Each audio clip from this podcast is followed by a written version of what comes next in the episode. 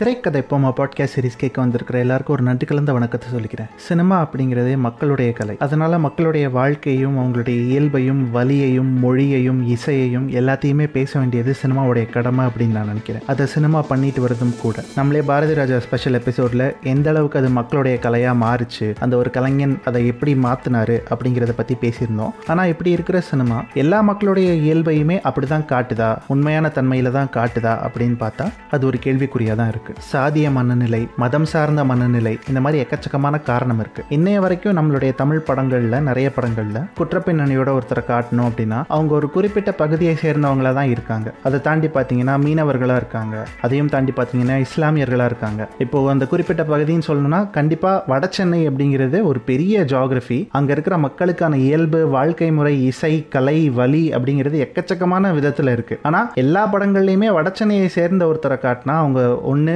வில்லனுக்கு அடியாளா இருக்காங்க, அப்படி இல்லைன்னா ரொம்ப பெரிய குற்றப்பின்னணியோட இருக்காங்க, கடத்தல்ல இருக்காங்க, இந்த மாதிரி நிறைய ஷேட்ஸ்ல தான் அவங்களை காட்டுறாங்களே தவிர அவங்களுடைய வாழ்க்கை எப்படி இருக்கு, அவங்களுடைய இயல்பு எப்படி இருக்கு அப்படிங்கிற மாதிரி படங்களை காட்டுறது ரொம்ப குறைவு தான். அதுலயும் குறிப்பா பாத்தீங்கன்னா அவங்க நிறைய வன்முறையில ஈடுபடுற மாதிரி தான் எல்லா படத்திலயுமே சித்தரிக்கப்படுறாங்க. ஏதோ 1-2 படங்கள்ல, இப்ப மேயாதமான்னு ஒரு படம் வந்தது, அட்டக்கத்தின்னு ஒரு படம் வந்தது, இந்த மாதிரி படங்கள்ல மட்டும் வட சென்னை மற்றும் சென்னையின் புறநகர் பகுதியில் வாழ்ற மக்களுடைய அடிப்படை வாழ்க்கை எப்படி இருக்கு, அவங்களுடைய இயல்பு எப்படி இருக்கு, அவங்களுடைய காதல் எப்படி இருக்கு, நட்பு எப்படி இருக்குங்க அப்படிங்கிறத பற்றி நிறைய பேசியிருக்காங்க. அதை விட்டுட்டு பார்த்தீங்கன்னா கிட்டத்தட்ட 199 படங்கள் வடசென்னை மக்களுடைய மொழியும் சரி, கலையும் சரி, வாழ்வியலையும் சரி எல்லாத்தையுமே தப்பான முறையில், ரொம்ப அபத்தமான முறையில், ஒரு நெகட்டிவ் ஷேடில் மட்டும்தான் காட்டிக்கிட்டு இருக்கு. அப்படி காட்டப்படுற அவங்களுடைய வாழ்வியலின் அங்கத்தில் ரொம்ப முக்கியமான ஒன்று அவங்களுடைய மொழி. கிட்டத்தட்ட 5000 ஆண்டுகளுக்கும் மேலே பழமையான ஒரு வட்டார வழக்கு, வடசென்னையோட வட்டார வழக்கு. இந்த வட்டார வழக்கை ஒரு அப்யூசிவ் லாங்குவேஜாக தான் இன்னைய வரைக்கும் சினிமா ஹேண்டில் பண்ணிட்டு இருக்கு, காட்டிக்கிட்டு இருக்கு. அதை பத்தி தான் இந்த எபிசோட்ல பேச போறோம். அதை நான் தனியா பேசல, சென்னை பேசன் பிரிட்ஜ் பகுதியை சேர்ந்த சென்னையின் சொந்தக்காரர்களில் ஒருவருமான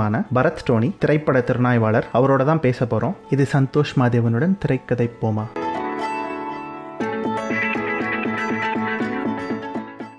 ஹாய் பரத், வணக்கம். வணக்கம் வணக்கம் ப்ரோ, எப்படி இருக்கீங்க? நல்லா இருக்கேன், நீங்க எப்படி இருக்கீங்க? ஏன் ப்ரோ, லைஃப் நல்லா தான் போகுது. ஓகே, ஃபேஸ்புக்கில் ஒரே சென்னை தமிழ், தமிழ் பற்று, ஓகே சென்னை தமிழ் பற்றோட இருக்கிற ஒரு, அதோட இயங்குகிற ஒரு ஆள். ஸோ அதனால தான் உங்களை வந்து இந்த எபிசோடுக்கு ஸ்பெஷலாக இன்வைட் பண்ணேன். இப்போது ரீசெண்ட் டைம்ஸில் பார்த்தீங்கன்னா நிறைய பேர் சினிமாவில் தொடங்கி உங்களுக்கு இப்போ மக்களோட இயல்பான வாழ்க்கையிலே பார்த்தீங்கன்னா நிறைய வேர்ட்ஸ், யூசேஜ் ஆஃப் வேர்ட்ஸ் பார்த்தீங்கன்னா எல்லா வட்டார வழக்கோட வார்த்தைகளும் கலந்து வந்துருச்சு. அது சோஷியல் மீடியா வந்ததுக்கு அப்புறமா இப்போ ஒவ்வொரு வட்டாரத்தையும் உங்களுக்கு வந்து ரெப்ரசன்ட் பண்ற மாதிரி நிறைய பேர் வந்துட்டாங்க. இப்போ ஜிபி மூத்த எடுத்துப்போமே, ஸோ அவர் வந்து சில வார்த்தைகளை இன்ட்ரடியூஸ் பண்றாரு. அதனால இப்போ இந்த செத்த பயில, நாரப்பயிலங்கிற வார்த்தையெல்லாம் நிறைய எல்லாரும் யூஸ் பண்ண ஆரம்பிச்சிட்டாங்க.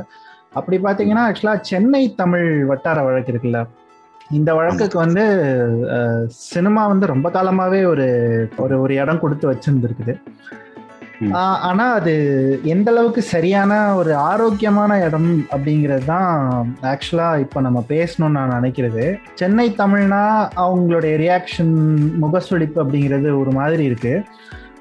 ஏன் அப்படின்னு எனக்கு தெரியல. ஏன்னா இப்போ வட்டார வழக்குல வந்து அதிகமான கெட்ட வார்த்தைகள் இருக்கிற வட்டார வழக்கு அப்படின்னா எனக்கு தெரிஞ்சு டவுன் சவுத் தான். திருநெல்வேலி, நாகர்கோவில், கன்னியாகுமரி இந்த வட்டாரத்துல தான் எனக்கு தெரிஞ்ச அதிகமான கெட்ட வார்த்தையை வந்து, கெட்ட வார்த்தைன்னு எந்த வார்த்தையும் கிடையாது, அதுவே அப்படி சொல்றதே தப்பு, பட் அப்யூசிவ் வேர்ட்ஸ் அப்படின்னு சொல்றோம்ல, இந்த மாதிரி அப்யூசிவ் வேர்ட்ஸ் அதிகமா இருக்கிற வட்டார வழக்கு அப்படின்னு நம்ம பார்க்கறது வந்து எனக்கு தெரிஞ்ச வரைக்கும் எனக்கு டவுன் சவுத் தான். திருநெல்வேலி, கன்னியாகுமரி வட்டார வழக்குல தான் அவ்வளோ அப்யூசிவ் வேர்ட்ஸ் இருக்குது. ஆனா சென்னை வழக்கு அப்படின்னு நம்ம எடுத்துக்கிட்டாலே ஃபர்ஸ்ட் இதை வந்து ஒரு அப்யூசிவ் லாங்குவேஜாக தான் மக்கள் வந்து அணுகிறாங்க அப்படிங்கிறது ரொம்ப காலமாகவே இருக்கிற ஒரு பெரிய வருத்தம். இப்போ ரீசெண்டாக சில இன்சிடென்ட்ஸ் நடந்தது இன்டர்நெட்டில், அதெல்லாம் பார்க்கும்போது என்னடா பண்ணிட்டு இருக்கீங்க அப்படிங்கிற மாதிரி ஒரு ஒரு கோவம் தான் வந்தது, ரொம்ப ஆதங்கம் தான் வந்தது. அது ஆக்சுவலாக அதுக்கப்புறமா நான் ஒரு சின்ன ரிசர்ச் மாதிரி ஒன்று நான் பண்ணல ஆக்சுவலாக திருச்சிராப்பள்ளி பா. மாதேவன் அப்படிங்கிறவர் எழுத்தாளர், என் அப்பா தான். ஸோ அவர் பண்ண ஒரு சின்ன ரிசர்ச் தான். அப்பா வந்து ஆக்சுவலாக சங்கத்தமிழ் இலக்கியங்கள், செவ்விலக்கியங்கள் சார்ந்து நிறைய புத்தகங்கள் எழுதியிருக்காங்க. அப்போ அவர்கிட்ட வந்து எப்படி சென்னை தமிழ் அப்படிங்கிறது, இப்போது நிறைய பேர் நினைக்கிறாங்கன்னா தெலுங்கோட கலப்பு தான் இங்கே சென்னை தமிழ் அதிகமாக இருக்குது, இது ஆக்சுவலாக தமிழே கிடையாது. சென்னை தமிழ் வந்து ரொம்ப மாடர்னைஸ் தமிழ், நிறைய அயல் சொற்கள், அதாவது வேற்றுமொழி சொற்கள் தான் இருக்கு அப்படின்ற மாதிரிலாம் சொல்றாங்கல்ல. ஆக்சுவலாக அப்படி கிடையாது. இப்போ ரொம்ப நம்ம ஃப்ரீக்வெண்ட்டாக சினிமாலேயோ இல்லை நான் இப்போ சென்னையில் தான் இருக்கேன், நிறைய ரோட்லேயோ கேட்குற நிறைய சொற்கள் பார்த்தீங்கன்னா, இப்போ ஃபார் எக்ஸாம்பிள் இப்போ இம்மாம் பெருசு அப்படின்றாங்கல்ல, இந்த இம்மாங்கிறதுல அந்த மா அப்படிங்கிறது ஆக்சுவலான தமிழில் இருக்கிற ஒரு உரிச்சொல் தான். ஓகே, அதாவது பெருசுன்றதே வந்து அதாவது பெருசு, இப்போ மாநகரம்னு சொல்கிறோம், அதோட மா தான் அந்த இம்மா. அப்படி இம்மா நேரமாக காத்திருக்கேன்னா ரொம்ப நேரமாக வெயிட் பண்ணிட்டு இருக்கேன் அப்படின்னு அர்த்தம். அப்புறம் ஒலாத்திகின் அப்படின்னு ஒரு வார்த்தை இருக்கு, உலவிக்கொண்டு அப்படிங்கிற அந்த வார்த்தை தான் ஆக்சுவலா ஒலாத்திகின்னு மாறி இருக்கு. அதாவது இந்த உலவிக்கொண்டுங்கிற வார்த்தையை வேற எந்த வழக்கிலையும் யூஸ் பண்றாங்களான்னு கூட எனக்கு தெரியல. அந்த அளவுக்கு சென்னை தமிழ்ல வந்து சுத்தமான தமிழ் வார்த்தைகள் நிறைய இருக்கு. அப்புறமா இந்த அண்டை அப்படின்ற ஒரு இருக்குல்ல, அதாவது ஊட்டாண்ட கோயிலாண்ட, அதான் அண்டை அப்படின்னா பக்கத்துல, அண்டை மாநிலம் அண்டை நாடு அப்படின்னு சொல்றோம்ல. அதாவது கோயிலுக்கு பக்கத்துல நின்றுருக்கேன், வீட்டுக்கு பக்கத்துல நின்றுருக்கேன், வீட்டுக்கு வந்துட்டேன், அதை தான் ஆக்சுவலா அப்படி மீன் பண்றாங்க. இந்த அண்டைங்கிற வார்த்தையும் வேற எந்த வழக்கிலையுமே இல்லை தமிழ்நாடு முழுக்க எனக்கு தெரிஞ்சு. அப்புறமா பன்னாடு அப்படிங்கிற ஒரு வார்த்தை ஆக்சுவலா சென்னை தமிழ்ல தான் அதிகமா பயன்படுத்திருக்காங்க. ஆக்சுவலா இது சென்னை தமிழ்னும் சொல்லக்கூடாது, ஆக்சுவலா இது இந்த ரீஜனுக்கானது. சென்னைங்கிறது இப்போ அதாவது இவங்க இப்போ ஜியாகிரபிக்கலா உருவாக்கிக்கிட்டது தானே. நம்ம ஆதிக்குடி அப்படின்னு பார்த்தோம்னா இந்த ஒட்டுமொத்த ரீஜன், காஞ்சிபுரம் மாவட்டம், செங்கல்பட்டு மாவட்டம், திருவள்ளூர் மாவட்டம், சென்னை மாவட்டம், அப்புறமா வேலூர் மாவட்டத்தோட ஒரு பெரும் பகுதி, இது எல்லாமே சேர்ந்து ஆக்சுவலாக பிரிட்டிஷ்காரங்க காலத்தில் இது ஆர்காட் ரீஜன் அப்படின்னு இருந்தது. North Arcot, south Arcot, south Arcot பிரிஞ்சிருக்கும். பல்லவ மன்னர்கள், அப்படி விஜய மன்னர்கள் அப்படின்ற மாதிரியும்.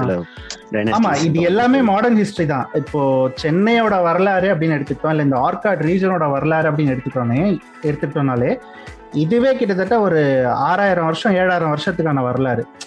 அதையே நம்ம வந்து ரொம்ப சுருக்கிட்டோம். இப்போ மெட்ராஸ் டேன்னு கொண்டாடுறது வந்து ஏதோ 600 வருஷமா இல்லை 300 வருஷமா ஏதோ கொண்டாடிட்டு இருக்காங்கன்னு நினைக்கிறேன். 380 செகண்டா ஆக்சுவலா இந்த மெட்ராஸ்ங்கிற வார்த்தையும் பிரிட்டிஷ்காரங்க கொடுத்தது, சென்னைங்கிற வார்த்தை வந்து ஆக்சுவலா நாயக்க மன்னர்கள் கொடுத்தது அப்படின்னு அப்படி ஒரு கதை இருக்கு. அப்புறமா சென்னை மரம் அப்படின்னு சொல்லி இங்க ஒரு மரம் இருந்தது, அந்த மரத்துக்கு அதை ஒட்டி தான் இந்த பேர் வச்சாங்க. ஏன்னா இந்த ரீஜன்ல பாத்தீங்கன்னா நிறைய ஊருக்கு வந்து மரத்தோட பேர் தான் இருக்கும். இப்போ புளியந்தோப்பு இருக்குல்ல, அது வந்து புளிய மரத்தை பேஸ் பண்ணி தான் வந்தது. அப்புறமா பனையூர் அப்படின்னு ஒரு ஊர் இருக்கு உங்களுக்கு ஈசிஆர்ல, அது வந்து பனைமரம் அதிகமா இருந்ததுனால இருந்தது. அதே மாதிரி இந்த ரீஜன்ல வந்து மரத்தோட பேரை வந்து ஊருக்கு கொடுக்குறது வந்து ரொம்ப இயல்பான ஒரு விஷயம். அதனால சென்னை மரம் தான் இங்க அதிகமா இருந்த மரம், அதனாலதான் சென்னையின் பேர் வந்ததுன்னு ஒரு கதை இருக்கு. ஸோ இதுல எது உண்மைன்னு தெரியாது, பட் நான் பார்த்த வரைக்கும், நான் படிச்ச வரைக்கும் இந்த கடந்த 2-3 நாள் அதுதான் பண்ணிட்டு இருந்தேன். இது ஒண்ணு. அப்புறமா இன்னும் சில வார்த்தைகள்லாம் இருக்கு. இப்போ நட்டுக்கிட்டது அப்படின்னு ஒரு வார்த்தை இருக்குல்ல, அது இங்க. ஆமா, சோ இது வந்து ஆக்சுவலா இது வந்து ரொம்ப செந்தமிழ்ல இருக்கிற ஒரு வார்த்தை. அப்புறமா தாரை வார்த்தை அப்படிங்கறது வந்து தாராந்து அப்படின்னு இருக்கு. அப்புறமா நான் ரொம்ப அதாவது பார்த்து ரொம்ப பிரமிச்ச ஒரு வார்த்தை இருக்குது, அதாவது தவ்லோண்டு அப்படின்னு சொல்றீங்கல்ல. இந்த தவ்லோண்டு அப்படிங்கிறது 3 தனி தமிழ் சொற்களை சேர்த்து ஒரே சொல்லா இந்த வழக்குல வந்திருக்குது. அதாவது இதோ எவ்வளவு உண்டு அப்படிங்கிறது தான் தவ்லோண்டு அப்படின்னு மாறி இருக்கு. அதுதான் தவ்லோண்டு அப்படின்னு மாறி இருக்கு. அதுதான் எனக்கு வந்து என்ன இப்படி இருக்குது, இந்த பாஷையை போய் அப்யூசிவ் லாங்குவேஜ்னு பேசிட்டு இருக்காங்களேன்னு ஒரு சாதகம் வந்துருச்சு. அப்புறம் இந்த மாதிரி நிறைய இருக்குது, சொன்னா சொல்லிட்டே போகலாம். ஸோ இப்படி இருக்கிற ஒரு ஊர் தான் நான் சொன்ன அந்த 7000 இயர் ஹிஸ்ட்ரிங்கிறது. ஆக்சுவலாக இப்போ பல்லவ மன்னர்கள், கலைப்பிரர்கள், அப்புறமா நாயக்கர்கள் அப்படின்னு சொன்னோன்னா அது ஆக்சுவலாக தெலுங்கு இன்வேஷனுக்கு அப்புறமா வந்தது தான். அதுக்கு முன்னாடி பார்த்தீங்கன்னா இது பியோர் சோழ பேரரசில் இருந்த ஒரு பகுதி. காஞ்சிபுரம் வந்து ரொம்ப முக்கியமான ஒரு நகரமாக இருந்திருக்கு இந்த பகுதியில். இப்படிலாம் சொல்கிறாங்க. இவ்வளவு ஹிஸ்ட்ரி இருக்கிற, இவ்வளவு பின்னணி இருக்கிற ஒரு ஊரை சினிமாவும் சரி, மற்ற கலைகளும் சரி, குறிப்பாக இந்த ஸ்டாண்டப் கமெடியன்ஸ் வந்ததுக்கப்புறமா அவங்க பண்ணுற இந்த அலப்பறை இதெல்லாம் பார்க்கும்போது கொஞ்சம் கோவமாக தான் வருது. அதாவது வெளியூர்காரனாக இருக்கிற எனக்கே கோவமாக வருதுன்னா உள்ளூர்காரராக இருக்கிற உங்களுக்கு எப்படி கோவம் வருது, அதை பற்றி முதல்ல சொல்லுங்கள், அப்புறம் ஒவ்வொரு கேள்வியாக கேட்குறேன். இப்போது அப்யூசிவ் அப்படின்றது வந்து பார்த்தீங்கன்னா வேர்ல்டு ஃபுல்லாகவே அப்யூசிவ் வேர்ட்ஸ் யூஸ் பண்ணுவாங்க மோஸ்ட்லி. ஏன்னா கோவத்தோட வெளிப்பாடு தான் அந்த அப்யூசிவ் வேர்ட்ஸாக இருக்கும். எல்லா ஊர்லேயும் கோவம் இருக்கும், எல்லா ஊர்லேயும் எல்லாரும் திட்டுவாங்க. ஆனால் இங்கே சென்னை வேர்ட்ஸ் போட்டு மெட்ராஸ் பாஷையில் திட்டினா மட்டுமே அது வந்து ஒரு மாதிரி டிகிரேடாக பார்க்குற ஒரு பார்வை இருக்குது. அது ஏன்னா இப்போ நம்ம வந்து பேசுகிறது வந்து மெட்ராஸ் ஸ்லாங்கை பற்றி பேச போகிறோம், சென்னை தமிழ் பேச போகிறோம். அப்படின்னும் போது என் ஸ்லாங்கும் இங்கேயே பிறந்து வளர்ந்த என் ஸ்லாங்கும் சரி, இங்கே ரொம்ப காலமாக வாழ்ந்துட்டுருக்கோம் உங்கள் ஸ்லாங்குமே சரி, ரொம்ப டீசெண்டாக இருக்குது. இது ஏன்னா இந்த ஷோ காலத்துல இருந்து எனக்கு தெரிஞ்சு சொல்றேன், நான் ஒரு 30 இயர்ஸா இங்கே இந்த உலகத்துல வாழ்றதுனால அது எனக்கு நான் பார்த்தது முன்னாடி இருந்து ஷோ காலத்துல இருந்து சென்னை ஸ்லாங் பேசினா ஒரு அன்எஜுகேட்டடு, ஒரு மாதிரி அன்டீசென்ட் ஃபெலோ, இன்டீசென்சி அந்த மாதிரி இருக்கும் அப்படின்ற ஒரு போலியான பிம்பம் கட்டமைக்கப்பட்டதற்கு அதை உடைக்கணும் அப்படின்ற வளர்க்கப்பட்ட 90s கிட்ஸ் தான் நாங்கள்லாம். ஸோ என்னதான் இங்கேயே பிறந்து வளர்ந்து இருந்தாலும் ஒரு இடத்துல போயிட்டு வெளில பேசும்போது வந்து நார்மலாகவே எங்கள் ஸ்லாங்கை விட்டு ஒரு இப்போ நம்ம எப்படி பேசிக்கிட்டு இருக்கோமோ இந்த கான்வர்சேஷன், இந்த ஸ்டைல் ஆஃப் கான்வர்சேஷனில் நம்ம வந்துடுவோம். ஒரு மேட்டுக்குடித்தனமா அப்படின்னு இருக்கும். பட் டவுன் ஸோ உள்ளுக்குள்ளே எப்படியே பார்த்தீங்கன்னு வச்சு நம்ம பேசும்போது ஜாலியாக பசங்க கூட பேசும்போது அந்த ஸ்லாங்கு வந்துடும். ஸோ இதுதான் வந்து பார்த்தீங்கன்னாச்சு இந்த மற்றவங்க நீங்கள் சொல்லி பார்த்தீங்களா எப்படி கோவம்ன்றது, இதுவே எங்களுக்கு ஒரு பெரிய வழி தான். இப்போ ஒரு மதுரையில இருந்தோ திருநெல்வேலியில இருந்தோ ஒருத்தன் வந்து பேசுறான், அவங்க ஸ்லாங்ல பேசுறாங்களே, கோயம்புத்தூர்ல வந்து பேசுறாங்களே, அவங்க பேசுற தமிழ் நல்லா இருக்குல்ல, அவங்கள வந்து ஒரு மாதிரி பாராட்டுவாங்க, ஒரு மாதிரி அழகா பார்ப்பாங்க. அது அவங்க பேசுற ஊர் ஸ்லாங் நல்லா இருக்குப்பா அப்படின்வாங்க. இதுவே நான் பேசணும்னு வச்சுங்களேன், எதுவும் ஒன்றும் பேசணும், நான் திட்ட வேணா என்ன சொல்லுங்க, நோ என்னன்னா அவ்வளோதான், இந்த நோ நோ என்னன்னா கூட நோன்னு கூப்பிட்டாலே வந்து என்ன ஒருத்தவங்க வந்து ஒரு மாதிரி பார்த்துருக்காங்க. ஸோ இந்த வழியே எங்களுக்கு ஒரு பெரிய வழி தான், ஐடென்டிட்டியை ஒரு மறைச்சி வாழ்றது அப்படின்றது வந்து ஒரு பெரிய வழி. இதுக்கு ஒரு பெரிய இந்த ரீசனுக்கு வந்து தமிழ் சினிமா வந்து பெரிய ரீசனாகவே இருந்தது. ஸோ ராயபுரம், காசிமேடு அப்படின்ற ஒரு அந்த லொக்காலிட்டியில இருந்து ஒரு கேரக்டரை தமிழ் சினிமாவில் நம்ம இன்ட்ரோ பண்ணனாலே அவங்கள வந்து இந்த ஸ்லாங்கை பேசிட்டு ஒரு மாதிரி அன்டீசென்ட்டாக காட்டுறது தான் இந்த ஒரு இந்த ஜென்ரேஷன் இப்படி வளர்க்கப்பட்டதுக்காக காரணமும், மெட்ராஸ் ஸ்லாங் வந்து உங்களுக்கு ஒரு மாதிரி டிகிரேடாக பார்க்கப்பட்டதுக்காக காரணமாகவும் சொல்லுவோம். நீங்கள் சொன்ன மாதிரி நிறைய ஹிஸ்ட்ரி இருக்குது நம்ம ஊருக்கும் சரி, இந்த லாங்குவேஜுக்கும் சரி. இது ஒரு மிக்சடு கல்ச்சராக தான் நான் பார்ப்பேன். சென்னையோட கல்ச்சரை வந்து பார்த்தீங்கன்னா லாங்குவேஜ் வைஸும் சரி, ட்ரெஸ்ஸு, ஃபுட்டு எல்லாமே பார்த்தீங்கன்னா இது ஒரு மிக்சடு கல்ச்சராக தான் இருக்கும். பிகாஸ் எப்படியானா எல்லாரும் பொழப்புக்காக இங்கே வந்த ஒரு நகரம் இது. தமிழ்நாட்டில் இருந்தும் சரி, மற்ற மாநிலங்கள்லேருந்து இருந்தோம், மற்ற ஸ்டேட்லேருந்தும் சரி வந்து இருக்கிறவங்க, ஈவன் பர்மாவிலேருந்து வந்து இருக்கிறவங்களும் தான். இந்த பாரிஸ் கானர் சைடெல்லாம் பார்த்தீங்கன்னா பர்மா முஸ்லீம்ஸ்லாம் நிறைய பேர் கடை வச்சுருப்பாங்க. ஸோ ஒரு அவங்க போர்வை மூலமாக வந்திருந்தாலும் ஒரு வாழ்வாதாரத்துக்காகவும் ஒரு வணிகத்துக்காகவும் வந்து குடியமர்க்கப்பட்ட ஒரு மிகப்பெரிய நகரம் இது. ஸோ இந்த நகரத்தோட கல்ச்சர் பார்த்தீங்கன்னா ஒரு மிக்சடு கல்ச்சராக தான் இருக்கும். இப்போ அங்கே லாங்குவேஜ் வந்துட்டு பார்த்தீங்கன்னா மாறும். இப்போ சென்னை ஸ்லாங்கில் பார்த்தீங்கன்னா உருது மிக்ஸ் ஆகிருக்கும், தெலுங்கு மிக்ஸ் ஆகிருக்கும், ஹிந்தி மிக்ஸ் ஆகிருக்கும். ஸோ அதனால் இது வந்து நம்ம தமிழ் இல்லை அப்படின்னு சொல்ல முடியாது. ஏன்னா செந்தமிழான வார்த்தைகளும் நிறைய இருக்குது இதில் வந்து பார்த்தீங்கன்னா. சினிமா வந்து ஒரு அதுக்கு ஒரு பெரிய ரீசன் காஸ்ட் ஐடென்டிட்டி கொடுத்துறதுனாலையோ, காஸ்ட் ஐடென்டிட்டி கொடுத்தனாலையோ நான் டவுட்டுலாம் இல்லை. அந்த காஸ்ட் ஐடென்டிட்டியே வந்து ஒரு இதுவாக போட்டு சென்னை ஸ்லாங் பேசுகிறவங்களாம் அதை வந்து ஒரு ஈஸியாக சொல்கிறாங்க. நம்ம அழகாக பேசினாலும் இது வந்து நான் ஸ்லம்ல இருந்து வந்திருப்பான் அப்படின்ற ஒரு மைண்ட் செட் வந்து இங்கே எல்லாருக்கும் வந்து ஒரு இருந்துச்சு. இதுக்கு நான் ஒரு முக்கிய காரணமாக சொல்கிறது Tamil cinema. Like this Sochcast? Tune in for more with the Sochcast app from the Google Play Store. ஒரு மிட் 80s நீங்கள் சொன்ன காலகட்டம் இருக்குல்ல சினிமாலே, பச்சோன்னு சொன்னீங்கல்ல, ஸோ அந்த காலகட்டத்திலே தொடங்குவோம். லேட் 70s ஆரம்பிச்சு அப்புறமா 80s அப்புறமா 90s எல்லாத்துலேயுமே பார்த்தீங்கன்னா நிறைய ரைட்டர்ஸ் வந்து நீங்கள் சொல்கிற இந்த மேட்டுக்குடியை சார்ந்த, அதாவது மேட்டுக்குடின்னு சொல்லணுமான்னு கூட தெரில, தங்களை மேட்டுக்குடின்னு நினச்சிட்டு இருக்கிற ரைட்டர்ஸ் வந்து வராங்க சினிமாக்குள்ளே. அவங்க வந்து இதுதான் சென்னையோடைய தமிழ் வழக்கு, வட்டார வழக்கு அப்படின்னு சொல்லி ஒரு விஷயத்த ப்ரெசென்ட் பண்ணுறாங்க. அதில் சில வார்த்தைகள் வருது. இந்த வார்த்தைகள் தான் ஒரு பாயிண்டில் சென்னை தமிழை ரெப்ரசன்ட் பண்ணுற வார்த்தையாகவே மாறுது. அதில் சில வார்த்தைகளை சொல்லணும்னா இந்த பேமானி, கஸ்மாலம், அப்புறமா வேறு கைதை அப்படின்வாங்க கழுதைய. ஸோ இந்த மாதிரி இருக்குல்ல. ஸோ இதில் ஆக்சுவலாக சென்னை வட்டார வழக்கில் இருக்கிற சொல் எதுன்னு எனக்கு தெரியாது. இதுல எதெல்லாம் இல்லாத சொல்லணும் தெரியாது, எது அவங்களா புனைந்துக்கிட்டாங்க, அப்படி புனையப்பட்ட சொற்கள் எதுவும் இருக்கா அப்படின்னும் தெரியாது. இப்போ நீங்கள் சொன்ன மாதிரி சென்னையில் வந்து நிறைய கல்ச்சர்ஸ் மிக்ஸ் ஆகுது.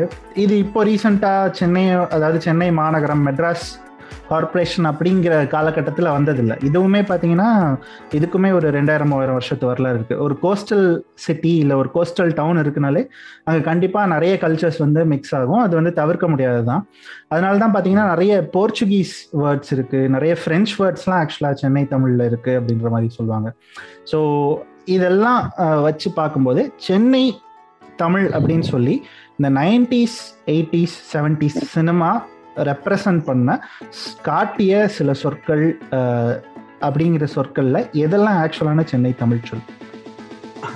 ரைட், ஆக்சுவலாக 80s to 90s வரைக்குமே சென்னை ஸ்லாங்ல அப்படி பேச ஆரம்பிச்சாலே நான் மாமி கைத இதெல்லாம் வந்து பார்த்தீங்கன்னா நான் பிறந்ததுலேருந்தும் அதை நான் வந்து கேட்டதில்லை. சினிமாவுக்கு வெளியே சொல்லுவேன். ஓகே, சினிமாவுக்கு வெளியே யார் பேசியும் கேட்டதில்லை. சரி, நான் இப்போத்திய 90s ஜென்ரேஷன் தான், இந்த இப்போத்திய ஜென்ரேஷன் நான் தான் கேட்டதில்லை. ஒருவேளை இதுக்கு முன்னாடி இருக்கிறவங்க பேசியிருப்பாங்களோ அப்படின்னும் போது, இப்போ சென்னையை பற்றி நல்லா இன்னும் எழுதிட்டு இருக்க ரைட்டர்ஸான கரண் கார்கி, இவர் தமிழ் பிரபா, ஷாலின் மரியாதை ஆரம்பிச்சு அவங்கெல்லாம் வந்து பார்த்தீங்கன்னா அவங்க சொன்னதும், அவங்க எனக்கு முன்னாடி ஜென்ரேஷனாக இருப்பாங்க, அவங்க சொன்னதும் சோ லூஸ் மோகன் அவங்க யூஸ் பண்ண வேர்டெல்லாம் வந்து இங்கே யாருமே வெளியே பேசி கேட்டதில்லை அப்படின்ற ஒரு விஷயம்தான் சொல்லியிருக்காங்க. ஸோ அப்போ அவங்க அது எங்கேருந்து எடுத்து வந்தாங்க, இல்லை அது அவங்களோட ஒரு இதுவா என்னன்னு தெரியல. கமல் ஒரு இடத்துல சொல்லியிருப்பாரு, கஷ்மாலம்ன்றதை நம்ம சென்னை தமிழ் அப்படின்னு சொன்னாலும் அது கஷ்மாலம்ன்ற சான்ஸ்கிரிட் வேர்டாக தான் இருக்கும். சான்ஸ்கிரிட்டோட வேர்டோட ஒரு மருவிய தன்மை அப்படின்ற மாதிரி தான் கஷ்மாலத்தை வந்து கமல் எக்ஸ்பிளைன் பண்ணியிருப்பார். இதே மாதிரி தான் நிறைய இங்கிலீஷ் வேர்ட்ஸும் நம்ம சென்னை லாங்குவேஜில் யூஸ் பண்ணியிருக்கோம். இப்போது சார்பட்டால வந்து அந்த டேடி கேரக்டர் வந்து ஈஸியாக யூ டிட் இட் பகர் அப்படின்னு இருப்போம். இப்போ பகர்ன்றது ஒரு இங்கிலீஷ் வார்த்தை தான். ஆனால் நான் சார்பட்டா பார்க்குறதுக்கு முன்னாடி வரைக்கும் எங்கள் ஆயா வந்து கேடி பகார் அப்படின்னு திட்டாங்க. இந்த பகரை வந்து கொஞ்சம் அப்படி இழுத்து பகார் அப்படின்னு திட்டும் போது அது ஒரு கெட்ட வார்த்தையாக தான் அப்படி தோணி இருக்கும். பட் அது வந்து ஒரு நல்ல ஒரு இங்கிலீஷ் வார்த்தைன்றது இப்போது சார்பட்டா பார்த்த பிறகு அது இது தெரிஞ்சிருக்கு. ஸோ இந்த மாதிரி அவங்களா டிரைவ் பண்ணதா இந்த நாமே கைத அதெல்லாம் வந்து பார்த்தீங்கன்னா ஆ வந்து இங்கே அழகு வரவே வராது. ஆயப்பயம் அப்படின்றது பயம்ன்றது கூட பயம் அப்படின்ற மாதிரி போயிடும். சினிமா இது எப்படி சொன்னால் எக்ஸ்பிளைன் பண்ணணும் அப்படின்னு பார்த்தீங்கன்னா, ஆக்சுவலாக ஒரு தேட்டர் பர்சனாகவும் சொல்லணும். தேட்டரிட்டிக்கலாக அவங்களாம் ஷோ அவங்களாம் அந்த அந்த பீரியடில் சினிமாவுக்கு வந்தவங்கலாம் மேடை நாடகத்துலேருந்து அப்படின்னு வந்திருப்பாங்க. ஸோ நான் தேட்டர் படிக்கும் போது தேட்டரில் இருக்கும் போது ஒரு விஷயம் சொல்லணும்னா, ஒரு சின்ன எக்ஸ்பிரஷனை வந்து தேட்டரில் ஸ்டேஜில் கொஞ்சம் எக்ஸாக்ரேட் பண்ணி காமிச்சாதான் ஆடியன்ஸுக்கு புரியும் அப்படின்னு வைப்பாங்க. ஸோ அந்த பழக்கத்தில் அவங்க வந்து நார்மலாக இங்கே யூஸ் பண்ண வார்த்தையை கொஞ்சம் எக்ஸாக்ரேட் பண்ணாங்களா அப்படின்றதும் ஒரு டவுட் எனக்கு இருக்குது. அதுதான் சினிமாவில் பார்த்த கேட்ட வார்த்தைகளை இங்கே நான் கேட்காததுக்கான காரணம் அவங்களோட எக்ஸாக்சுரேஷனாவோ அவங்களோட இமேஜினேஷனாவோ இருக்கலாம் அப்படின்ற ஒரு டவுட். ஆனா இப்போ அதே பிரச்சனை வந்து உங்களுக்கு வேற எந்த வட்டார வழக்குக்குமே வரல அப்படின்னு நினைக்கிறேன். இப்போ மதுரையோட நிறைய, அதாவது மதுரைன்னு நான் அதையும் பொதுமைப்படுத்தக்கூடாது, மறுபடியும் சென்னைன்ற மாதிரி இப்போ சென்ட்ரல் தமிழ்நாடுன்னு எடுத்துப்போமே, அதுக்குமே பார்த்தீங்கன்னா நிறைய லைக் பிரேக் டவுன் பண்ணி பார்த்தோம்னா நிறைய சப் டயலக்ட்ஸ் இருக்குது.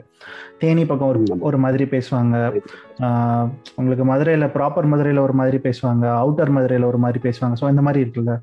அதுதான் இப்போ கலைக்கே வந்து பார்த்தீங்கன்னா மதுரையில் நரியல்னு வாங்க, இன்னொரு இடத்துல வழியல்னு வாங்க, வடியல்மாங்க, வழியல்னு வாங்க. ஸோ நிறைய இடத்துல அது சேஞ்ச் ஓவர் இருக்குது. அதுதான் நிலம் சார்ந்தப்பட்டது தான் மொழின்றது தானே. ஒரு நிலத்தை ஏற்ற மாதிரி பேசுறது தான். ஓகே, ஆனால் தமிழ் சினிமா அதையும் தான் மாற்றி வச்சிருக்கு. அந்த லாங்குவேஜ் எல்லாம் எதுவும் பேசவே இல்லை. இது வரைக்கும் நீங்கள் பார்த்த படங்களில், இப்போ நீங்கள் தியேட்டர் ஆர்டிஸ்ட் அப்படிங்கிறதுனால தியேட்டரையும் சேர்த்துக்கிறேன், இது படத்தை பற்றின ஷோவாக இருந்தாலும் பட் அதையும் பேசணும், ஏன்னா நம்ம ஹோலிஸ்டிக்காக பேசிடலாம் அப்படின்னு நினைக்கிறேன்.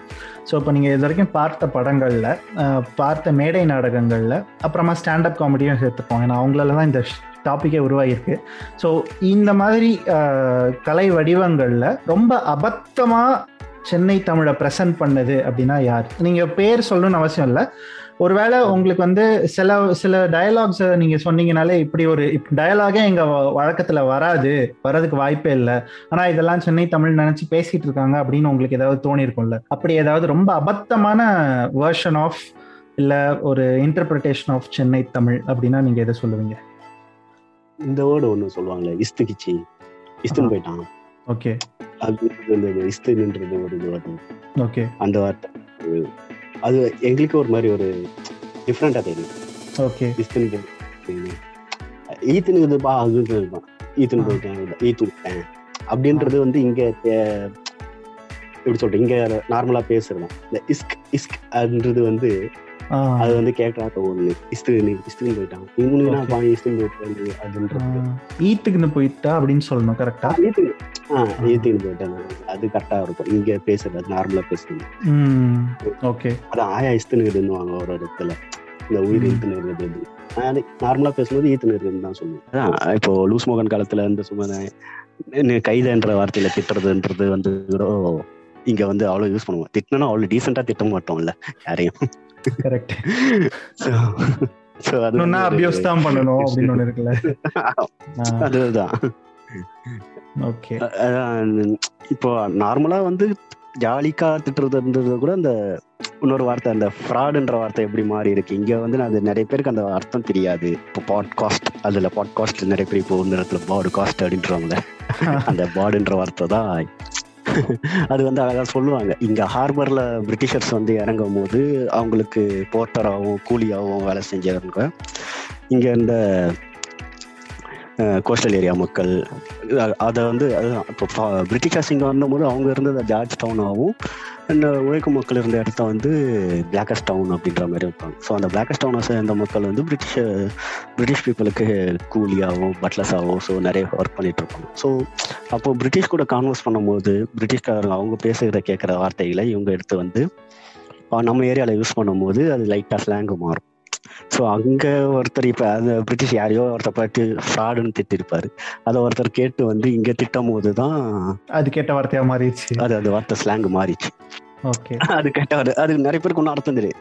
அது இந்த விஷயம் தெரியறதுக்கு எனக்கு நான் ஸ்கூல் முடிக்கிறதுக்கு அதுக்கு என்ன வார்த்தையாக இருக்கும், ஏதோ வார்த்தை ஒருத்தர் ஒரு 3-4 வார்த்தை சொல்லுவாங்க அந்த வார்த்தைக்கு. அதுக்கப்புறமா அந்த ஃப்ராடு தான் வந்து கொஞ்சம் எல்லாம் இதுவாகிட்டு கொஞ்சம் இழுத்து அதை மாற்றி விட்டுருக்காங்க அப்படின்றது ஒரு விஷயம் இருக்கு.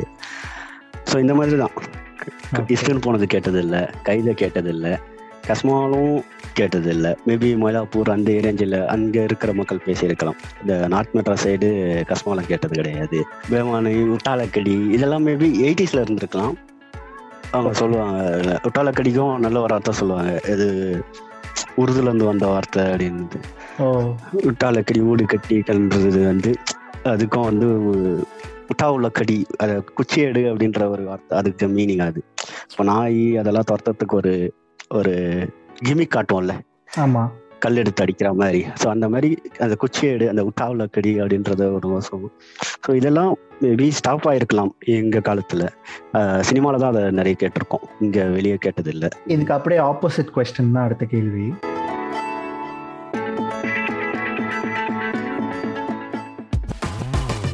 Like this Sochcast?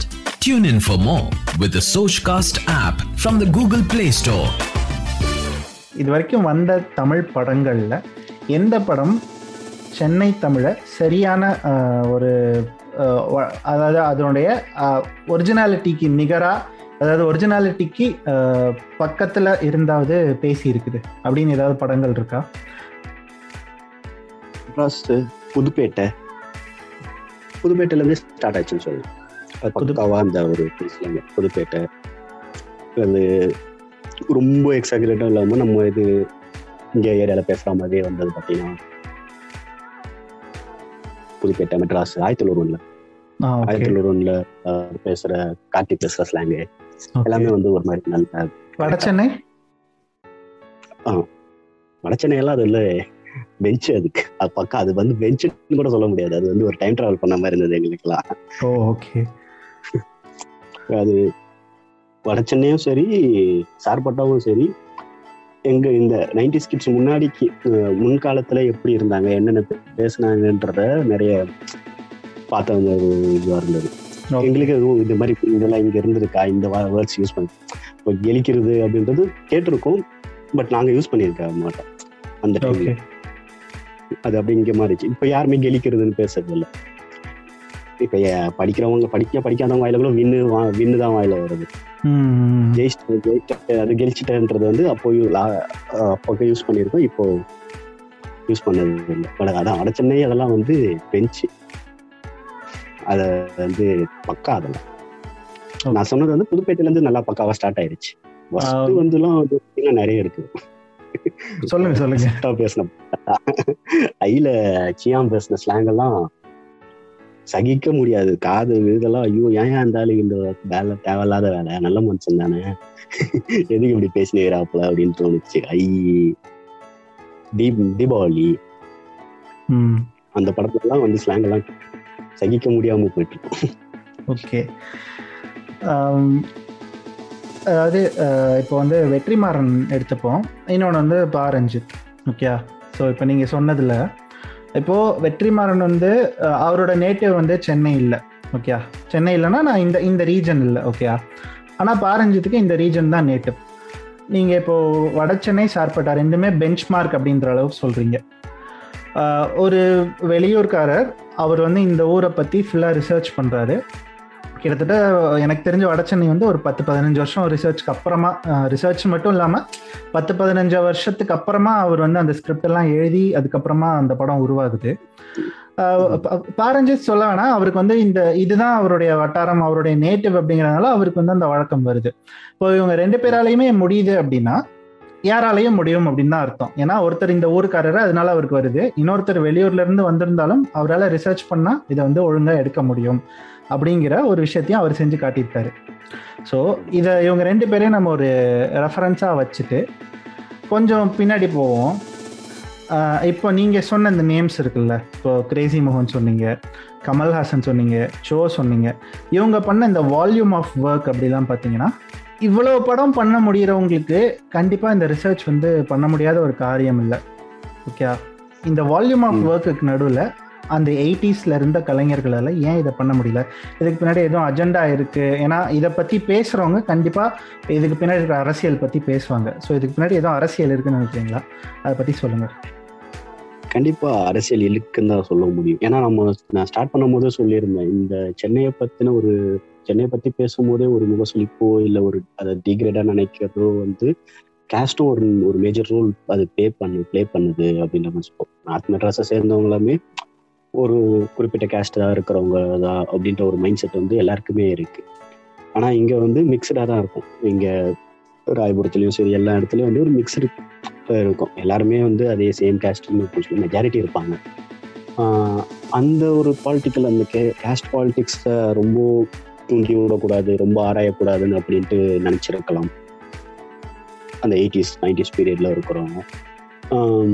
இப்போது பா. ரஞ்சித்தும் சரி, அவர் சொல்லும் போது நிறைய படத்தில் அவர் சொல்லும் போது ஒரு இதில் சொல்லியிருப்பாரு, இதுக்கு முன்னாடியெல்லாம் இந்த ஊரை பற்றி எழுதுனவங்கெல்லாம் வந்து இந்த ஊரை சேராதவங்க இல்லை இந்த ஊரை வெளியே இருந்து பார்த்தவங்க அப்படின்றது தான் இருக்கும். இதுக்கப்புறம் இனிமேல் இப்போ தான் வந்து இந்த ஊரை சேர்ந்தவங்க எழுதுறாங்க. என் வரலாறு நான் சொல்லும் போது தான் அதுக்கான கரெக்ட்னஸாக இருக்கும். நான் உண்மையாக சொல்லுவேன்.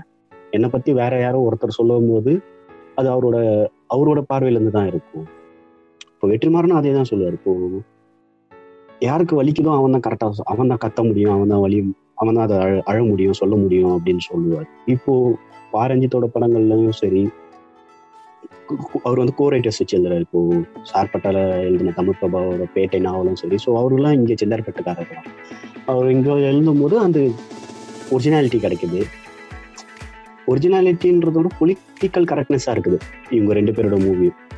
எதுவுமே அவங்க வந்து இது பண்ண சொன்னவே இல்லை. ஸோ அந்த பொலிட்டிக்கல் கரெக்ட்னஸ் தான் மிஸ் ஆச்சு 80s to பா. ரஞ்சித் அந்த வெற்றிமாறன் பீரியட் இருக்கும். அவங்க ஒரிஜினாலிட்டியை கொடுக்கணும்னு நினச்சிருந்தா கொடுத்துருக்கலாம். ஒரிஜினாலிட்டி மேபி அதை நம்ம அந்த 80sல நான் பிறக்கலை அப்படிங்கும்போது அது ஒரிஜினாலிட்டியாக அந்த பீரியடில் அது ஒரிஜினாலிட்டியாக இருந்துக்கலாம். ஏன்னா இப்போ கலாய்க்கிறது அப்படின்ற வார்த்தையை வந்து ஏர்லி 90sல அந்த வார்த்தையே கிடையாது. எனக்கு தெரிஞ்சு கரெக்டாக 2000க்கு அப்புறமா தான் கலாய்க்கிறது. ஆனால் கலாய்ச்சிடவா, கலாச்சிட்டா மாமே அப்படின்ற வார்த்தைலாம் வந்து 2000 வந்து ஏர்லி 90sல கலாய்ச்சிட்டு அந்த வேர்டே கிடையாது. நான் ஸ்கூல் படிக்கும் போதெல்லாம் அதை யூஸ் பண்ணதும் இல்லை, யாரும் கேட்டதும் இல்லை. ஆஃப்டர் நான் 10th or 12th போகும்போது தான் கலாய்ச்சிட்டேன்னு வேர்டே இங்கே தமிழ் சென்னை தமிழில் வருது. சென்னை தமிழில் நான் அதை ஆக்குறாங்க. ஸோ இந்த வேர்டு வருது. மேபி அவங்க அதை அது ஒரிஜினாலிட்டியா அப்படி 80s வந்தது ஒரிஜினலா எடுத்திருக்காங்களோ இல்லையோன்றது ஒரு படம். பட் ஷோரா வந்து அந்த பொலிட்டிக்கல் கரெக்ட்னஸ் மிஸ் ஆயிருக்கு. பா. ரஞ்சித்தும் வெற்றிமாறனும் பொலிட்டிக்கல் கரெக்ட்னஸோட பணம் எடுக்கிறதுனால நம்மளுக்கு அந்த ஃப்ளேவர் கரெக்டாக கிடைக்கும். ஓகே, இப்போ இவங்க இப்படி பண்ணதுனால என்ன மாதிரி இம்பேக்ட் அண்ட் இன்ஃப்ளூயன்ஸை வந்து இப்போ வரைக்கும் அனுபவிச்சுட்டு இருக்கீங்க? ஃபார் எக்ஸாம்பிள், இப்போது கபாலீஸ்வரர் கோயிலுக்கு போகிறவங்க கபாலிங்கிற பேரை கொண்ட ஒரு கேரக்டர் வந்து ரொம்ப காலமாக ஒரு ரவுடியா இல்லை ஒரு அடியாளாக தான் காட்டியிருக்காங்க. ஓகே, அதுக்காகவே பர்பஸ்ஃபுல்லாக பா. ரஞ்சித் வந்து கபாலி அப்படிங்கிறவர் வந்து ஒரு ஒரு மாஸ் ஹீரோவுக்கான ஒரு கேரக்டராக மாற்றுறாரு. ஸோ இப்படி நிறைய விஷயங்களை இனிதான் பண்ணி அந்த இமேஜை வந்து உடைக்க வேண்டியிருக்கு. அந்த மாதிரி எந்தெந்த வார்த்தைக்கு மேலே இல்லை எந்தெந்த விஷயத்துக்கு மேலே எந்தெந்த ஆஸ்பெக்ட் ஆஃப் நார்த் மெட்ராஸ் இல்லை எந்தெந்த aspect of Chennai in general அப்படின்னு பார்த்தீங்கன்னா எது எதுக்கு மேலெலாம் அப்படி ஒரு ஒரு நெகட்டிவ் ஷேடு இல்லை தேவையில்லாத ஒரு ஒரு ஒரு விளக்கம் இல்லை ஒரு மீனிங் வந்து சேர்ந்துருக்கு அப்படின்னு நினைக்கிறீங்க? எப்படி சொல்கிறது, நார்த் மெட்ராஸ்லேருந்து எமர்ஜ் ஆகிற எல்லா விஷயத்துக்குமே வந்து அந்த ஒரு ஐடென்டிட்டி வந்தது, அந்த லேபிளிங் கரெக்டாக இருந்தது. இப்போது கானாவை எடுத்துக்கோங்க. கானாவை எடுத்துனா அது வந்து பிளாக்கோட ரேப்புக்கு என்ன ஹிஸ்ட்ரி இருக்கோ அதே ஹிஸ்ட்ரி தாங்க சென்னை கானாவுக்கும் இருக்குது. பட் ஆனால் அதுவும் ஒரு டிகிரேடாக பார்க்குறாங்க. இங்கே நார்த் மெட்ராஸில் ஃபுட்பால் பார்க்குற பசங்க, ஃபுட்பால் விளையாடுற பசங்க, பார்க்குற பசங்க நிறைய இதுவாக இருப்பாங்க. இப்போ அண்டர் கட்டுன்னு சொல்கிற ஹேர் கட் வந்து பார்த்தீங்கன்னா இப்போது ரீசெண்டாக இருக்குது. 2013 வந்து பார்த்தீங்கன்னா 4 அண்டர் கட் வச்சு சுற்றிட்டு இருந்தேன். அது பேர் அண்டர் கட்டுன்னு கூட தெரியாது. என்ன ரீசன்னா, ஃபுட்பால் பார்க்கும்போது பார்த்தீங்கன்னா ரொனால்டோனோவோ பலோட்டெல்லியோ அவங்களாம் அந்த ஒரு ஹேர் கட்டில் இருப்பாங்க. ஸோ அவங்க வந்து கொஞ்சம் முன்னாடியே யோசிக்கிறாங்க. அவங்க பார்த்துட்டு அந்த ஹேர் கட்டை இங்கே வச்சு சுற்றிடுங்க. ஆனால் இங்கே வந்து புள்ளிங்கன்னு அவங்கள ஒரு லேபிள் பண்ணிடுறாங்க. வெற்றிமாறன் வந்து சொல்லியிருப்பாரு, அவங்க அந்த பூ கடிச்சு எடுத்து வரும்போது இம்போர்ட்டட் ஷூஸ் எல்லாம் யூஸ் பண்ணியிருக்கிறாங்க. என் கூட ஒரு பையன், அவர் ஸ்கூல் படிக்கும் போது அவரோட ஃப்ரெண்டு யாரோ வந்து பக்கா நைக்கி ஷூலாம் அவன் அப்பயே போடுவான். பட் இங்கே இருக்கிறவங்களுக்கு அதுக்கான ஆக்சசபிள் இருக்காது அப்படின்னா. ஸோ அவங்களோட ஸ்டைல் ஸ்டேட்மெண்ட்டு, அவங்களோட ஆர்ட் ஃபார்மு எல்லாமே வந்து பார்த்தீங்கன்னா இங்கே வந்து ஒரு டிகிரேடாக தான் பார்க்குவாங்க. ஒன்றில் ஒரு பையன் ஒரு அண்டர்கட் வச்சுட்டு ஒரு ஃப்ளாரசன்ட் க்ரீன் வந்து ஒரு தப்பான கலர் அவங்க எதுவுமே கிடையாது. ஏன்னா ஒன்றும் பளிச்சுன்னு இருக்கும். ஃப்ளாரசன்ட் க்ரீன் டிஷர்ட் போட்டுக்கிட்டு அவன் அண்டர்கட்டில் அப்படி சுற்றினாலே புளிங்கோ புளிங்கோ அப்படின்றாங்க.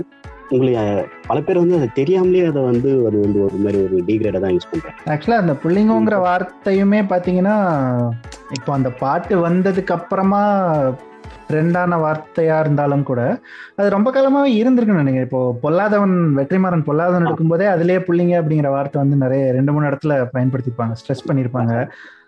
இவர் அவுட்டு கேரக்டர் சொல்லியிருப்பாங்க, வால்புலி செஞ்சிடலாம் அப்படின்னு. இங்கே வர அதான் கானால வந்து இருக்கிற வார்த்தைகளை வச்சு பாடுறது தான் இது.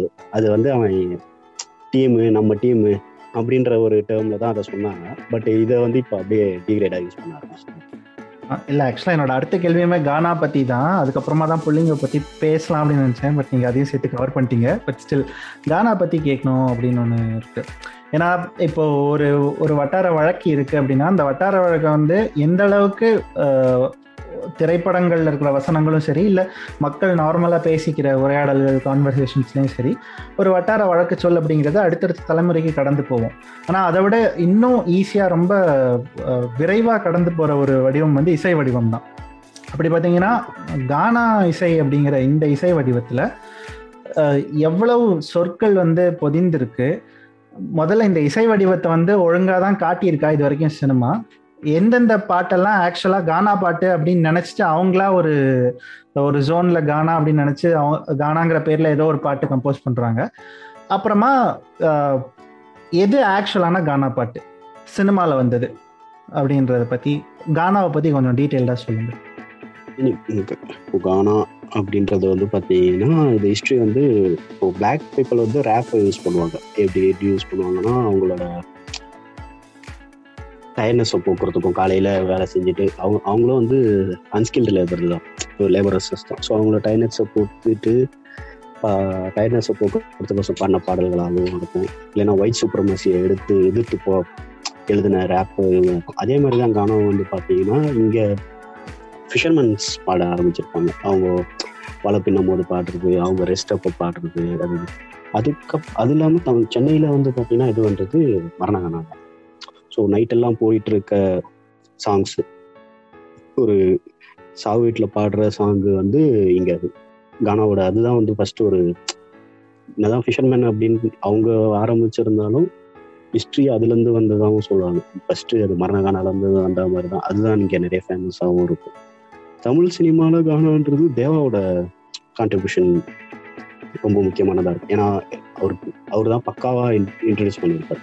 இந்த சலோமியா சாங்கு அதெல்லாம் வந்து நல்ல ஒரு நல்ல பியூர் எசன்ஸில் தான் இருக்கும். பட்டு தேவா சாங்கில் என்ன இருக்கும்னா இந்த சினிமேட்டிக்காக இருக்கும், நிறைய இன்ஸ்ட்ருமெண்ட் இருக்கும். கானாவில் வந்து பார்த்திங்கன்னா நம்ம இங்கே உட்காந்து கேட்டிருக்கும் போது அது லெஸ் இன்ஸ்ட்ருமெண்ட் இருக்கும், வெறும் ஒரு டோலக்கு இல்லைன்னா வெறும் கையில் கிடைச்சது போதும்.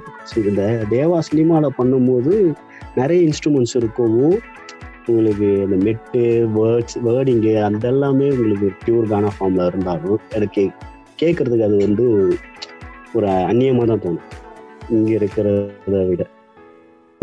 சந்தோஷ் நாராயணன் தான் வந்து பக்காவாக அந்த பியூர் ஆத்தென்டிக் கானாவை வந்து தமிழ் சினிமாவில் சொன்னாருன்னு யூஸ் பண்ணாருன்னு சொல்லணும்.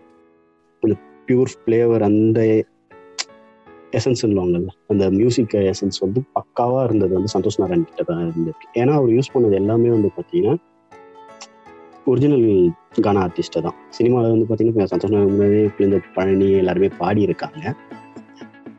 பட் அவங்க பாடின லாங்குவேஜ் எல்லாமே உங்களுக்கு பக்காவாக இருந்தாலும் மியூசிக் வைஸ் வந்து பார்த்தீங்கன்னா அது வந்து சந்தோஷ் நாராயணன் தான். மியூசிக் வைஸும் பார்த்தீங்கன்னா அது வந்து ஒரு அந்நியமாக தான் தோணும். ஏன்னா நிறைய இருக்கும் பியானோ அது இது போட்டு இருக்கும். சந்தோஷ் நாராயணன் பக்கமாக இருக்கு. இந்த படம் வடச்சென்னையில் மத்திய சிலையில் சாங்கு ஓப்பன் பண்ணும் போது பார்த்தீங்கன்னா வட்டிப்பட்டியில் வாசிப்பாங்க, ஒரு சின்ன சவுண்டு வரும். ஆமாம், வட்டிப்பட்டி வச்சுப்பாங்க, ரொம்ப லிமிட்டடான இன்ஸ்ட்ருமெண்ட்ஸ் தான் இருக்கும் அந்த பாட்டில். ஆக்சுவலாக இங்கே பாடும்போது பார்த்தீங்கன்னா வச்சிங்கன்னா வட்டிப்பட்டியில் வாசிச்சு அந்த மாதிரிலாம் பாடிட்டு இருப்பாங்க. ஸோ அதெல்லாம் பார்த்தீங்கன்னா வச்சு இதாக இருக்கும். மோஸ்ட்லி வடச்சென்னையில் யூஸ் பண்ணதுல வந்து நிறைய பாட்டு வந்து ரீக்ரியேஷன், ரெண்டு பாட்டு ரீக்ரியேஷன் தான். ஓகே ஓகே, அதுவும் அந்த எசன்ஸ் மாறாமே பழைய சிங்கர் ஒரு பாட்டு அதே பழைய சிங்கர் எல்லாம் வச்சு பாட்டு இருந்தெல்லாம் தமிழ் சினிமாவில் பக்காவாக 100% எனக்கு வந்து இவர் தான். அதுக்கு முன்னாடி காணான்னு சொல்லி வெறுப்பேற்றின பாட்டெல்லாம் வந்து பார்த்தீங்கன்னா இந்த படம் புதிய கீதையில் வெஸ்டர்னுக்கும் கானாவுக்கும் போட்டி வைக்கிற மாதிரி ஒன்று வரும். அது வெஸ்டர்னும் நல்லா இருக்காது, கானாவும் நல்லா இருக்காது அந்த பாட்டில். ஓகே, அந்த மாதிரி இருக்கும். அடுத்ததாக ஆக்சுவலாக இந்த புள்ளிங்கோ அப்படிங்கிற இந்த ஒரு விஷயம் இருக்குல்ல, இது எந்த அளவுக்கு ஹர்ட்டிங்காக இருக்குது அப்படிங்கிறத பற்றி சொல்லுங்கள்.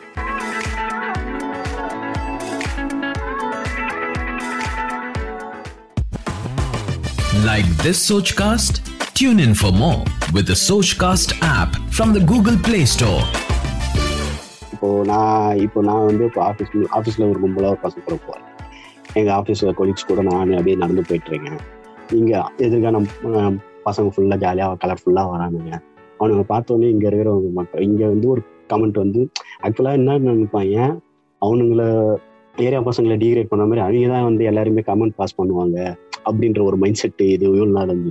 இப்போது இந்த மாதிரி கலர்ஃபுல்லாக ஒரு பசங்க இப்படி வந்தோடனே இவங்க இந்த செட்டு தான் கமெண்ட் பாஸ் பண்ணுறாங்க. புளிங்கோ கேங் வந்தது, புளிங்கோ ஒருத்தன் கொஞ்சம் டிஃப்ரெண்ட்டாக ஹேர் வச்சிருந்தாலும் புளிங்கோ அப்படின்ற ஒரு இது வந்தது. இது அவனுங்களுக்கு அவனுங்க வந்து அவனுங்க அந்த கண்டுக்கிறானுங்களோ இது இல்லையே வந்து உள்ளுக்குள்ளே இப்போ இந்த கேங்கில் நான் இருக்கேன், பை மிஸ்டேக்காக என்னன்னு தெரியல இந்த கேங்கில் நான் இருக்கேன். அப்போ வந்து பார்த்தீங்கன்னா நமக்கு நான் அவன் பாட்டுக்கிட்ட அவன் ஸ்டைல்ஃபுல்லாக அவன் ஸ்டைலிஷாக அவன் இருக்கான். இதையே உங்களுக்கு இது ஒருத்தனை சொல்லுவாங்களே, உன்னால முடியலன்னா அது ஒரு இன்னொருத்தனை பார்த்து காண்டு இருக்கும். உனக்கு உள்ளுக்குள்ளே இந்த இது ஹேர் ஸ்டைல் இருக்கணும்னு ஆசை இருக்கான், உங்கள் வீட்டில் திட்டுவாங்க அப்படின்னு இருக்கும்போது அந்த ஒரு காண்டில் திட்டுறாங்களா இல்லை அந்த இதில் இது பண்ணுறாங்களான்னு தெரியும். அது ஒரு பக்கமான ஸ்டைல் ஸ்டேட்மெண்ட்டுங்க அது. கரெக்டு. இந்த இப்போ எல்லாருமே போடுற இந்த லோஃபர்ஸு அந்த ஷூஸ் எல்லாமே வந்து பார்த்தீங்கன்னா இங்கேருந்து தான் இது. இதுவே நீ பக்காவாக கலர்ஃபுல்லாக இல்லாமல் கலர்லெஸ்ஸாக போட்டாங்க, பிளாக் லோஃபர்ஸ் போட்டால் யாரோ ஒன்று சொல்ல போட்டாங்க. இதுவே ஃப்ளோரசன் கிரீனில் போட்டால் அவனை புள்ளிங்க வந்துட்டு அண்டர் கட் நான் வித்தவுட் கலர் நான் அடிச்சுட்டு போனால் நல்ல லுக், அவன் கலர் அடித்தா அவனை புள்ளிங்க வந்துட்டு. இது என்ன மென்டாலிட்டினே தெரியல.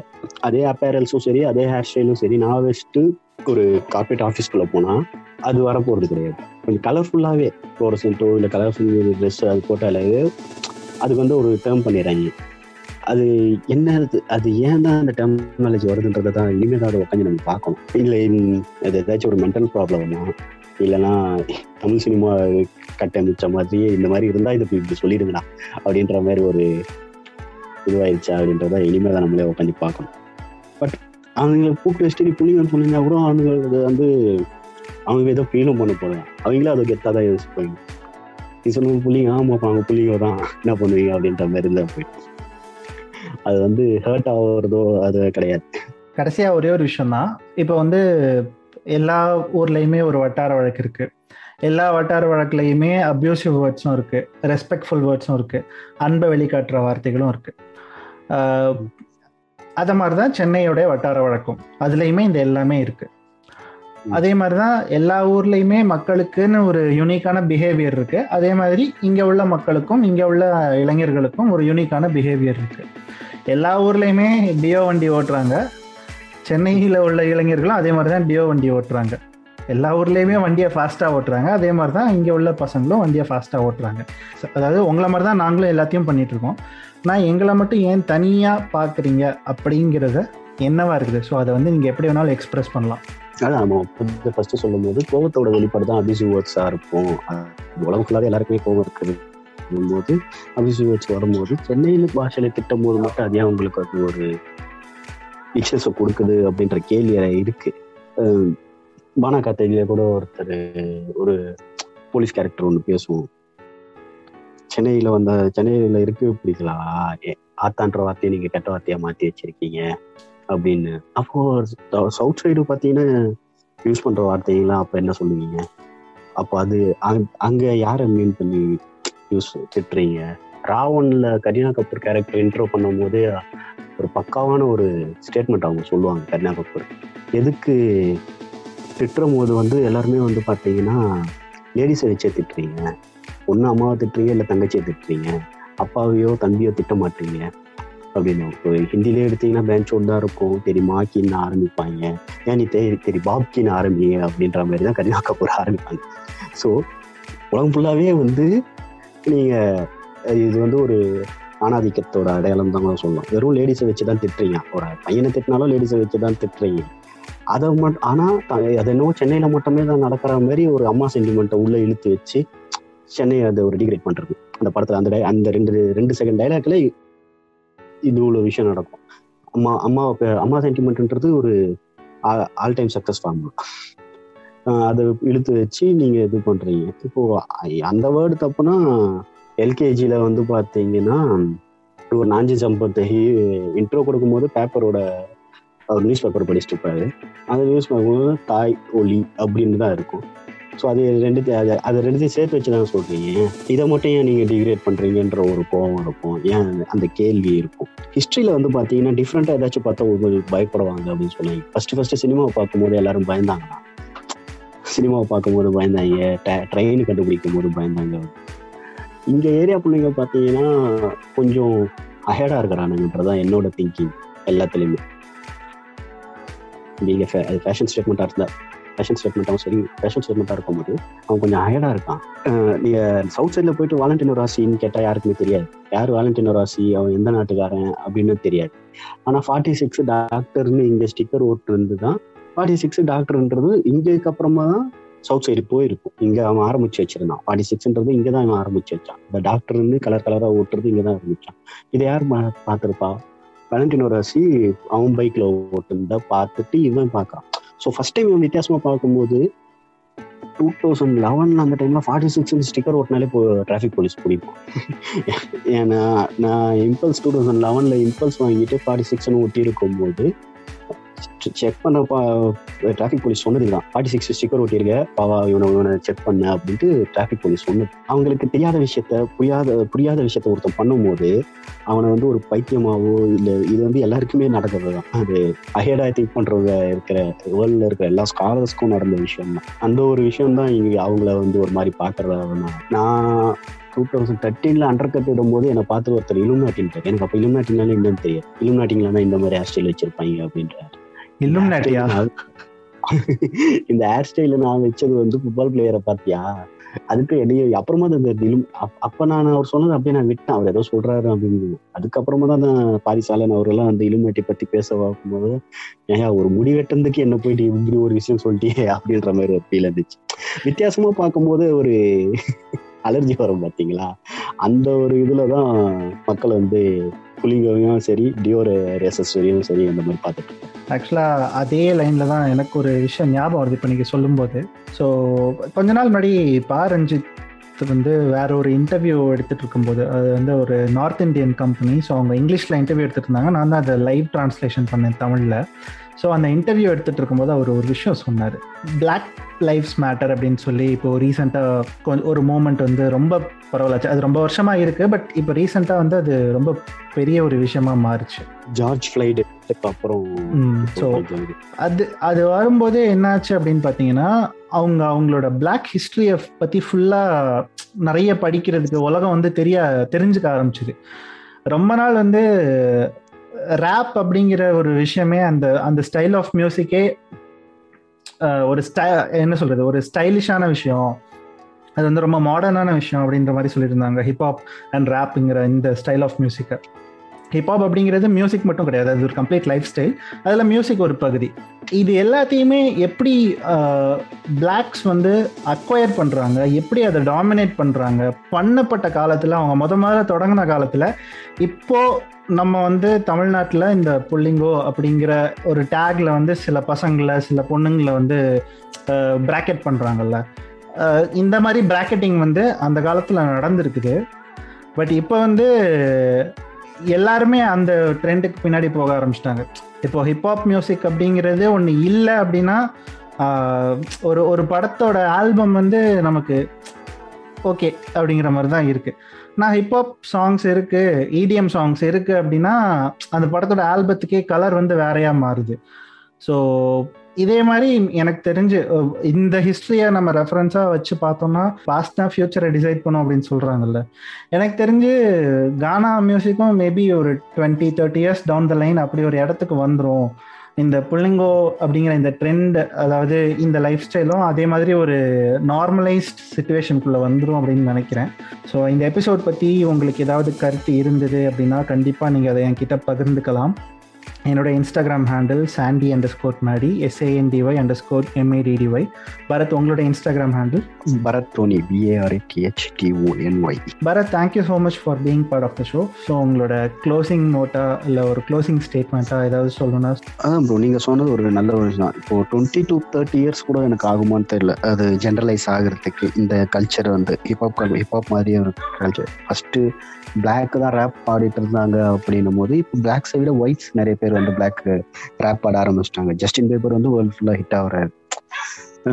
அதே மாதிரி தான் இப்போ கானா வந்து பார்த்தீங்கன்னா மற்ற சிங்கர்ஸ், இப்போ நம்ம கானா ஒரிஜினல் சிங்கர்ஸ் பாடுறது எப்படி என்ன ஒரு ஃபீல் கொடுக்குதோ அதே வந்து அனிருத் பாடுறதும், அனிருத் பாடுற பாட்டு எல்லாமே கூட அதே ஃபீல் தான் கொடுக்குது. நம்ம அதை பேசும்போது நான் அனிரதையும் மிஸ் பண்ணிட்டேன். கருத்தெல்லாம் கலீஜெல்லாம் சாங் எல்லாம் வந்து பார்த்தீங்கன்னா அப்படியே அவர் பாடின வேற இங்கே இருக்கிற ஒரு கானா சிங்கர் பாடின ஒரு ஃபீல் தான் கொடுக்குது. ஸோ இந்த நார்மலைசேஷன் வந்து நடக்கிறது நல்லது. அது கொஞ்சம் இன்னும் சீக்கிரமாக நடக்குது அப்படின்னு நினைக்கிறேன். அது இன்னும் சீக்கிரமாக நடந்தால் இன்னும் நல்லாயிருக்கும். ஆப்பர்ச்சுனிட்டிக்கு தேங்க்ஸ் ப்ரோ. நிறைய விஷயம் பேசணும், நிறைய விஷயத்த நானும் சொல்லணும்னு நினச்ச விஷயம்தான். ஸோ அதை இந்த பாட்காஸ்ட் மூலமாக சொல்லுது. நீங்கள் கேட்டதுக்கு ரொம்ப thanks. Yeah, thank you so much Bharath. Thank you so much for being part of the show. Listeners, இந்த எபிசோட் பற்றி உங்களுக்கு கருத்து இருந்ததுன்னா as I said earlier, கண்டிப்பாக நீங்கள் அதை ஷேர் பண்ணிக்கலாம். சீக்கிரமாக இன்னொரு எபிசோடில் உங்களை சந்திக்கிறேன். இது திரைக்கதை போமா. நான் சந்தோஷ் மாதேவன்.